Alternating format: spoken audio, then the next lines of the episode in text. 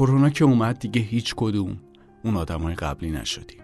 وسط این معرکه آدمهایی بودن که رفتن جلوی این دیو سیاه وایسن. دکترها پرستارها و خیلی های دیگه که شاید تا حالا نمیدیدیمشون. مثل اون کارگری که کف بیمارستان رو طی کشید یا اون انبارداری که حواسش به کپسول های اکسیژن بود که یه وقت ما بی نفس نمونیم. خیلی از همین دکترها و پرستارها توی سالی که گذشت از میون ما پر کشیدن. حالا ما توی رادیو آدمیزاد می‌خوایم جاشون رو پر کنیم. اگه شما به ما کمک کنید شمایی که پزشکید، پرستارید یا جزء کادر درمانید و دوست و همکاری رو به خاطر کرونا از دست دادید شمایی که برادر یا خواهرتون، دختر یا پسرتون، مادر یا پدرتون جزء کادر درمان بودن و حالا چند وقتیه که جای خالیشون توی خونه روی دلتون سنگینی می‌کنه. لطف کنید و برامون از عزیزتون بگید. اگه خاطره ای دارید اگر هم صدایی از خودش دارید برامون بفرستید. عکس یا فیلمی هم اگه ازشون دارین بفرستید. ما همه این صداها رو جمع می‌کنیم و در قالب یک پادکست یا ویدیو موندگارش می‌کنیم. این صداها و عکسها و ویدیوها رو برامون از طریق واتساپ و تلگرام آدمیزاد بفرستید راه های ارتباطی رو می‌تونید توی توضیحات پادکست ببینید.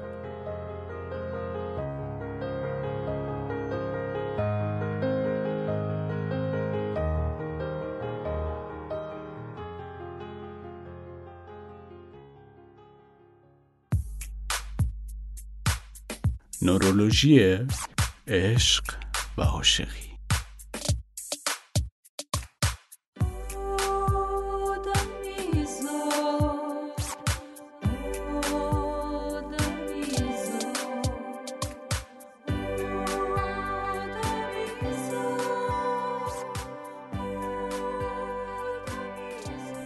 اختار شنیدن این قسمت برای اونایی که عاشقن و با حال می‌کنن ممکنه آسیب و خطراتی به بار بیاره. پس اگه در حال به جا آوردن رسم عاشقی هستین لطفا این قسمت رو از دست بدین.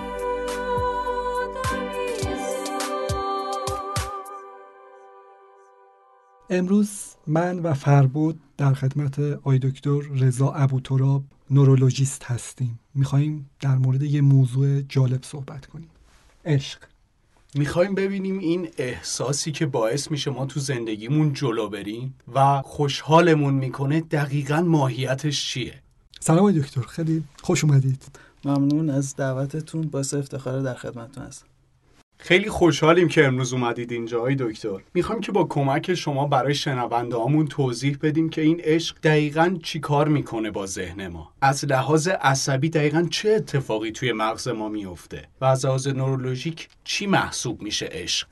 من وقتی نورولوژی رو شروع کردم انتظار خیلی چیزا رو داشتم ولی انتظار این که عشق رو هم بشه نورولوژی کرد واقعا نداشتم. ما خب مریضای مختلفی داریم مریضای داشتیم که صدمه ناحیه فرونتال یا پیشانی باعث می‌شد که مشکلات اخلاقی پیدا کنن. مثلا یه مرد محترمی بودی که از مریضای من که بعد از اینکه دچار دمانس لوب پیشانی شد مشکلات اخلاقی پیدا کرد مثلا به دخترها متلک میپرن یا تو رزیدنتی یادم یه مریضی داشتم که تبخال مغزی گرفت و بعد از اینکه بهتر شد تازه تمایلات هموسکشوال پیدا کرد اینا خیلی برای ما عجیب نیست ولی هیچ وقت فکر نمی کردم که در مورد عشق هم بشه همچین چیزایی رو بهش فکر کرد. انتظار نداشتم تا اینکه سال دوم رزیدنتی بودم که استادم دکتر لطفی یه روز که ران شروع شد پرونده رو چیده بودیم که حالا مریضای مختلف سکته مغزی و فلان اینا رو باش معرفی کنیم. گفت اینا امروز ولش کن. یه مقاله آوردم بیایم ببینید چه مقاله ایه و اون مقاله واقعا مثل یه پتکی بود که تو سر من خورد و اون شب اصلا خوابم نبرد و اون در مورد عشق بود. داستان این بود که چند تا عاشق رو اومده بودن اف کرده و اون موقع مثلا بوده 15 سال پیش بود فکر می‌کنم. تازه اف اومده بود و این جزء اولین مقالاتی بود که در این مورد بود. اینا اومده بودن اول یه پرسشنامه ای رو داده بودن که ببینن که آیا طرف عاشق هست یا نه. حالا این پرسشنامه هم خودش خیلی جالبه. ببینید شما می‌تونید اگه اینو پر کنید ببینید عاشق هستین یا نه. یکیش اینه که این اولیش اینه. او کاملا بینقص است. بو و صدای خاصی دارد. وقتی پیش او می‌روم به خودم خیلی می‌رسم. وقتی زنگ می‌زند قلبم تون می‌زند. از همه چیز او خوشم میآید. فکر او هیچ وقت از روز مرا رها نمی کند به هر چیزی فکر می‌کنم یاد اون میافتم. وقتی ناراحت است ناراحتم. وقتی شاد است شادم. تا زنده او را فراموش نمی‌کنم. تمرکز ندارم. اگر به اون نرسم آرزوی مرگ می‌کنم. همه حرفهای او به خاطرم میماند. داشتن او از همه چیز برایم مهمتر است. حتی پدر و مادرم. حالا این اشاق رو که با این پرسشنامه تایید شده بودن اومده بودن افامارای کرده بودن. و دیده بودن بعضی جای مغزشون فعالتره. و بعضی جاها خاموشتره. در واقع مغزشون نشون داد که اینا مغزشون تغییر کرده دیگه با عشق. مغزشون تغییر کرد دیده بودم اون محلهایی که مربوط به قضاوت هست قضاوت درست هست این دچار مشکل شده. یعنی قضاوت افراد نسبت به معشوقشون مشکل داره. و یه محل که مربوط به وسواس انگیزه و کلا مناطق دوپامینی هست مثل هسته دومدار اینها فعالتر شده بودن. و جالب این که بعد از اینکه عشق اینا خاموش شده بود این مناطق هم حالت عادی برگشته بودن. این مقاله اون موقع خیلی واقعا برای من تکون دهنده بود و نویسنده اون مقالم خانم هلن فیشر بود که الان یکی از محققین بزرگ عشق و یه کتابی هم داره ترجمه شده که چرا عاشق می‌شویم. الان خیلی رو عشق کار تحقیقاتی زیادی شده و خیلی از زوایای نورولوژی عشق هم روشن شده. ولی اون موقع خب این جزء اولین مقالات بود و خیلی برای ما جالب بود.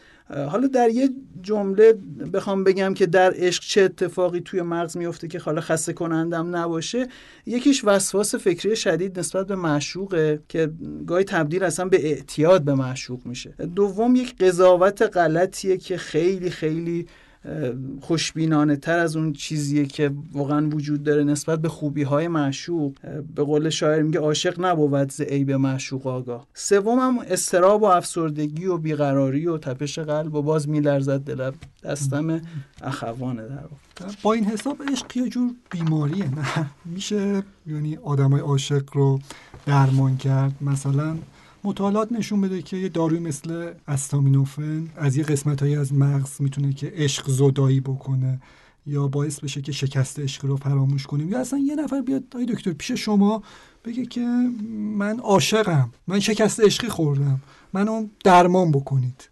ولی نمیشه گفت بیماریه. اگرچه خب می‌تونه انقدر شدید بشه که آدمو مریض کنه حتی بکشه. مثل مجنون توی نظامی.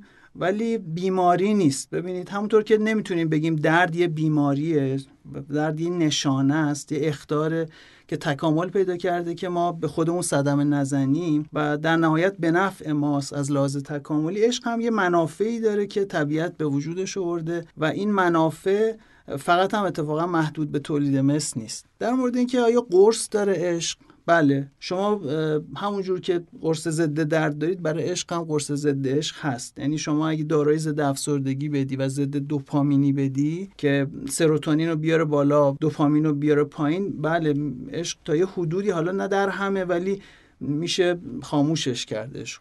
از اون طرف با مواد خاصی هم میشه در واقع شانس عاشق شدن رو زیاد کرد. شما می‌دونید مثلا کوکائین افرادی کوکائین مصرف می‌کنن چون دوپامین بالا می‌بره شانس عاشق شدن توشون بیشتره. یا کارهایی هم که دوپامین رو زیاد می‌کنه مثلا کارهای خطرناک. شانس عاشق شدن رو بیشتر می‌کنه.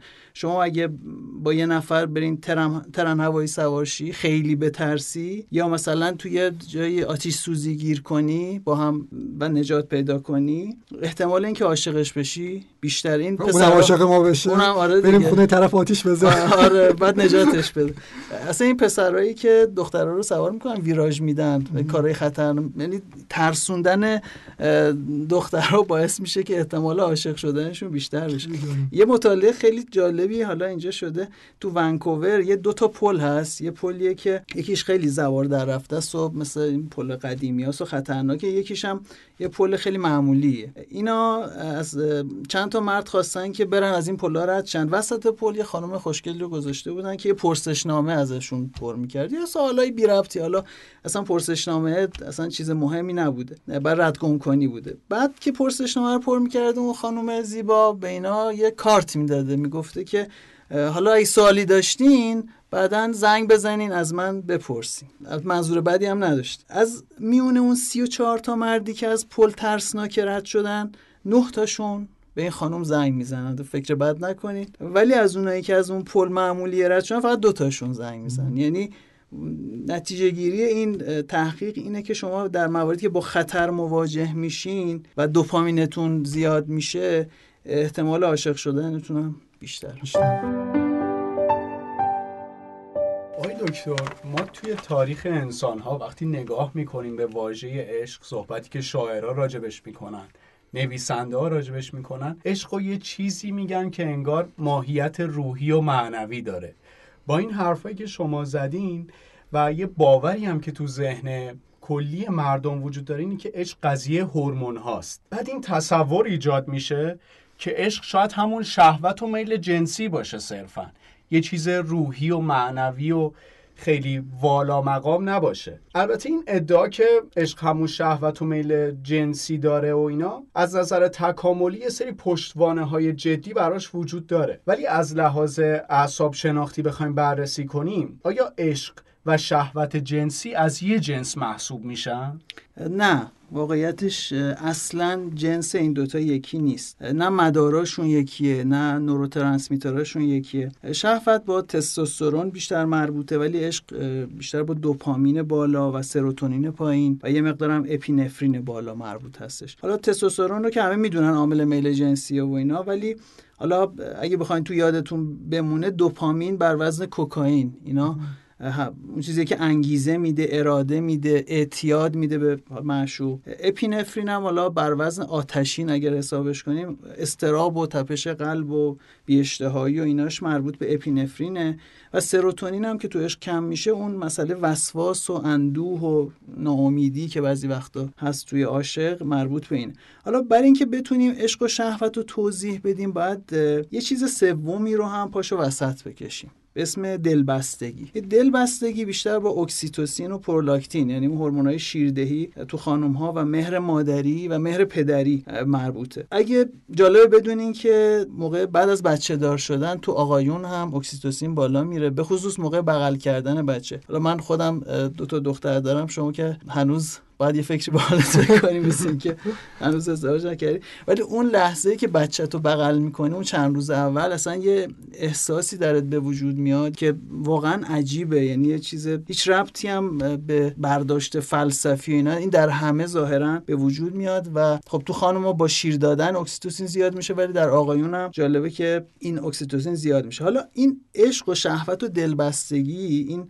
سه تا چیزی هن که مداراشون مختلف نوروترانسمیتراشون مختلفه ولی می‌تونن به هم تبدیل بشن. دو تاشون باشه یکیشون نباشه سه تاشون باشه. مثلا ببینید عشق می‌تونه به دلبستگی تبدیل بشه یا دلبستگی می‌تونه به عشق تبدیل بشه. عشق می‌تونه همراه شهوت باشه. شهوت خیلی بعیده که به عشق تبدیل بشه. یعنی کلا تستوسترون خیلی با عشق آبش توی یه جون نمیره.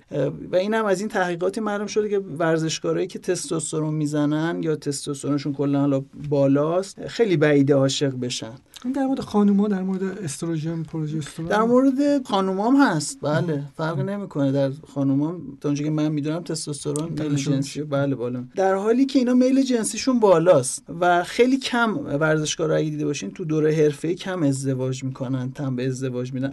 اگر هم ازدواج کنن میگن که شانس خیانت و اینا توشون بیشتره. البته همیشه هم اینطور نیست یعنی گاهی میگن که یه رابطه که فقط شهوتم توش باشه ممکنه مدارای دوپامینی عشق رو فعال کنه. به همین خاطر همیشه توصیه می‌کنن که با کسی که اصلا ازش خوشش خوشتون نمیاد و دوستش ندارین رابطه نداشته باشین. یهو زد و دیدین عاشقش شدین و دیگه بدبخت میشین. خلاصه بعد که عشقتون از بین بره چیزی ازش نمونه عشق اگه به سرانجام برسه اون وقته که دلبستگی دنبالش میاد. این مدارای دلبستگی رو فعال می‌کنه. دلبستگی فرقی که با عشقش اینه با عشق اینه که تا آخر اون می‌تونه ادامه پیدا بکنه. برعکس عشق که دورش کوتاهه. فرق دل... دل... دیگه دلبستگی با عشق اینه که اون قضاوت غلط و اون وسواس فکری که تو عشق وجود داره تو دلبستگی از بین میره. یعنی دیگه شما فکر نمی کنی که معشوق من از همه خوشگلتره خوش صداتره باهوشتره. نمی‌دونم هر روز و هر شب هم بهش فکر نمی کنی اون وسواس فکری و نسبت بهش نه ولی دوستش داری و بهش خیانت نمی کنی دل بستشی دل تنگ میشه. ولی دیگه مثل عشق اونجوری اون حالت رو نداره. گاهی گاهی دلبستگی می‌تونه تبدیل به عشق بشه. شما مثلا می‌تونی یه کسی رو تو دانشگاه هر روز می‌بینی بعد که بهش عادت می‌کنی یه سال میبینیش. ممکنه که عاشقش بشی. برعکسش هم هست. گاهی دلبستگی دشمن عشقه. به خصوص تو سنین پایین اگر شما با یه کسی زیاد باشی تو تحقیقات هم معلوم شده بچههایی که با هم بزرگ میشن اینا احتمالش کم عاشق هم بشن. و احتمالا یه مزیت تکاملی هم داره که جلوی ازدواج های فامیلی و ازدواج با مهارم رو بگیره. و این عدم تمایل به مهارم تو حتی شامپانزه ها هم هست. شهوت خیلی با دلبستگی ربطی نداره ولی میگن که رابطه جنسی بین زوج می‌تونه باعث افزایش دلبستگی هم بشه.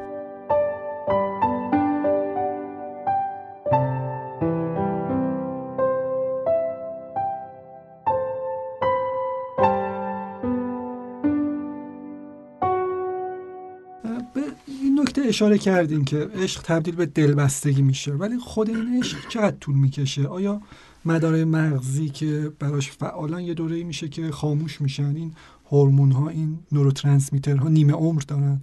تو همین مطالعه خانم فیشر مشخص شده که این عشق رمانتیک تقریبا بین 18 تا 24 ماه طول میشه یعنی بعد از این مدت افمارای اشاق به حالت طبیعی برمیگرده. حسای کودیت که مخزن دوپامین هستن و دوران عاشقی خیلی پرکارن خاموش میشن. اگر عشق به جایی برسه به جاش حسای اینسولا فعال میشن که بیشتر مسئول ایجاد دلبستگی هستن. در واقع یه نصیحتی که میشه به اشاق کرد و همیشه هم این نصیحت کار می‌کنه صبره. فرمود با شما شاعرم میگه میگه صبر است علاج عشق دانم اما چه کنم نمی‌توانم. اگر حالا شما که دختر و پسر ندارین ولی من اگه دخترام حالا بزرگ شدن و عاشق آدم نامربوطی شدن و کاری از دستم بر نمی اومد بهترین کار اینه که قضیه رو کش بدین تا اون 24 ماه بگذره. اگر بازم دیدن دیدین که هم دیگر رو می‌خوان یعنی دیگه واقعا قضیه فقط عشق رمانتیک نیست و دلبستگی داره ایجاد میشه. حالا میشه به اون اعتماد کرد. ولی اگه بعد از 24 ماه دیدین که زدم به تیپ و تاپ به هم بدونید که اون مدارا خاموش شده و دیگه کاری نمیشه کرد. این اشتباهی که خیلی ها می‌کنن و تا بچه هاشون عاشق میشن میگن بدو برو ازدواج کن. تو فرهنگ ما خیلی زیاده. این خیلی باید واقعا وقت داد ببینیم که آیا این عشق تبدیل به دلبستگی میشه یا نه. یه علت تکاملی هم داره این که عشق خیلی طول نمی‌کشه. اگه بنا باشه شما سالها عاشق بمونی. منظور اون عشق سوزان رمانتیکه دیگه مثل لیلی و مجنون. خب شما رو به کشتن میده. عشق خیلی انرژی می‌گیره. دائم باید به فکر معشوق باشی. الان کجاست؟ چیکار می‌کنه؟ نکنه منو دوست نداره. به قلب تون بزنه. لاغر میشی. خواب و خوراک نداری. کار و زندگی نداری. از درست میفتی پس نباید زیاد طول بکشه. عشق رو طبیعت و تکامل درست کرده که به بقای ما کمک کنه. نه اینکه آدم رو بکشه.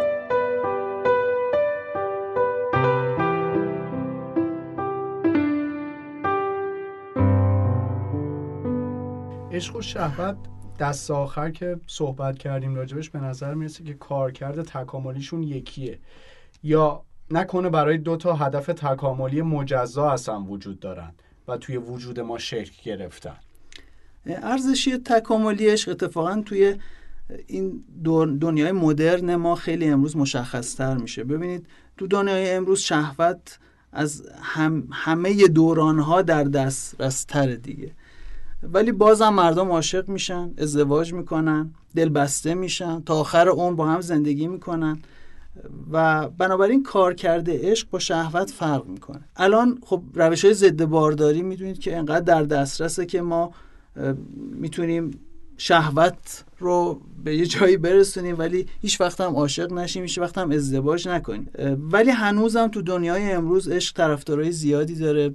تمام نصف بیشتر فیلم ها رمان ها در مورد عشق. و این نشون میده که حتما یک علت تکاملی داره ایجاد عشق و با شهوت فرق می‌کنه کار کرده تکاملیش. می‌دونید که فقط سه درصد پستاندارها تک همسر هستن. شامپانزه ها اصلا خیلی زندگی بیبند و بار جنسی دارن. آدم هستش و چند تا مثلا روباه آدم اینا هستن که تا حدودی تک همسری هستن. بعضیا تئوریشون اینه که آدمام قبلا قبل از اینکه زندگی کشاورزی شروع بشه همینجور بودن و این ما به اجبار به تک تمدنه که ما رو وادار کرده به تک همسری. ولی این تئوری که به نظرم خیلی بهتره میگه که نظرش این که بزرگ کردن بچه آدم خیلی سخته. چون خیلی نارس به دنیا میاد. بچه ها بچه آدم دو سال طول می‌کشه درست و حسابی را بره. 18 سال باید مواظبتش کنید. نه رو پای خودش نمی الان که فکر کنم تا سی سالگی باید بچه ها رو مواظبت کرد. در حالی که مثلا یه بچه اسب اصلا اون روز اول میدوه. یا مثلا شامپانزه از درخت بالا میره تا مدت کوتاهی. بنابراین تکامل کاری کرده که مردها تک همسری رو انتخاب کنن تا تو بزرگ کردن بچه به زن کمک کنن. تو روباها که گفتم بچه روبا خیلی نارسه و تا چهار سالگی باید به شدت مواظبش بود. روباه نر خیلی وفاداره و تا چهار سال کنار روباه ماده میمونه و کمک می‌کنه. تو آدم ها هم احتمالا علتش اینه. بنابراین ایجاد مدارهای عشق و دلبستگی که در نهایت منجر به تک همسری میشه ارزش تکاملی پیدا می‌کنه و کارکرد عشق و شهوت یکی نیست تو تکامل.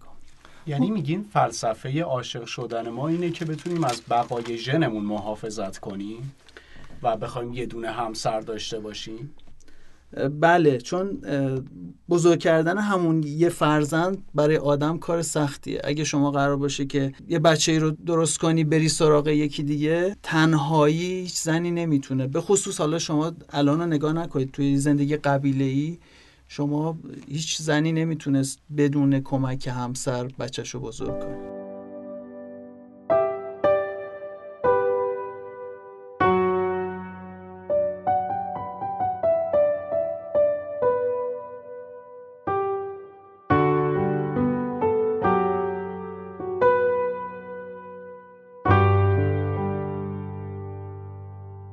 شعر ادبیات ما خیلی این عشق با ناکامی همراهه. عاشقات هیچ وقت به معشوق نمی‌رسن. این ناکامی خودش آسیب زننده نیست. داغون نمی‌کنه این سیستم عصبی این آدم رو. ببین حالا اگه تو رنج و اینا مبحث رنج حالا که صحبت کنیم بعضی رنج ها اتفاقا لذت بخشه. یعنی شما یه رنجایی هست که اکسیتوسین رو بالا می‌بره و باعث میشه که یه احساس بزرگمنشی به شما دست بده. مثلا شما توی مراسم عزیزانتون اگه دقت کرده باشین بعد اینکه عزاداریتون تموم میشه یه حس خوبی داری. یعنی درسته که افسرده ای ولی یه حس بزرگمنشی و اگه دقت کرده باشیم بعد از مراسم خط همه میشینن میگن میخندن. حتی بعضی وقتا خنده هاشون از کنترل خارج میشه. حتی کسی که خودش عزاداره. کلا میگن که این رنج خودش یه مکانیسم مفیدیه برای اینکه شما صدمه نخوری. ما خیلی چیزا در مورد مکانیسم فیزیولوژیک عشق نمی‌دونستیم و الان به لطف شما می‌دونیم. دونستن این اصلا لذت عاشقی رو زایل نمی‌کنه. یعنی کسی که نورولوژی خونده می‌تونه عاشق بشه. حالا ممکنه که دنیای مدرن و فهم نورولوژی عشق واقعا باعث بشه که اون معنای والای عشق که برای خودمون درست کردیم رو تو ذهنمون سقوط کنه. ولی این اتفاق فقط تو کسایی میفته که عاشق نیستن. وقتی نوبت عاشقیتون بشه هر کدوم از شما اگر خود خانم میلر فیشرم هلن فیشرم باشین که محقق عشقه نمی‌تونین عاشق نشین. چون دلیلی نداره. وقتی می‌دونین عشق نورولوژیکه عاشق نشین. مثل اینه که بگیم ما گرسنمون نمیشه غذا نمی‌خوریم. چون می‌دونیم گرسنگی به خاطر فلان هورمون و فلان جای مغزه. قدیمی ها خیلی خوب می‌دونستن که عشق اختیاری نیست. و این شعر صنایی خیلی قشنگه که عاشق نشوید اگر توانید تا در غم عاشقی نمانید. این عشق به اختیار نبود. دانم که همین قدر بدانید. این از نصیحت صنایی عاشق نشوید اگر توانید. اگه تونستی عاشق نشو. دکتر رضا ابوتراب متخصص مغز و اعصاب در خدمتشون بودیم توی رادیو آدمیزاد. انصاف دهید کی توانید. عشقم و حسرت است و خاری. عشقم و حسرت است و خاری عشقم و حسرت است و خاری عاشق مشوید اگر توانید. عاشق مشوید اگر توانید. عاشق مشوید اگر توانی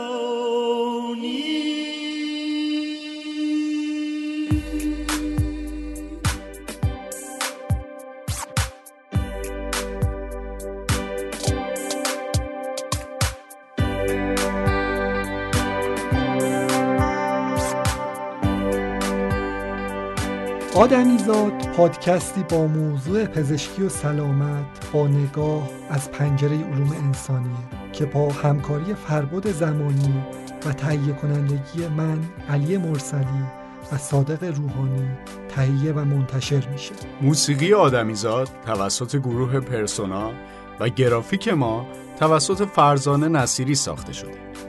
عشق همواره در مراجعه است. عاشق باشید مواظب سلامتی خودتون و کسایی که دوستشون دارید باشید.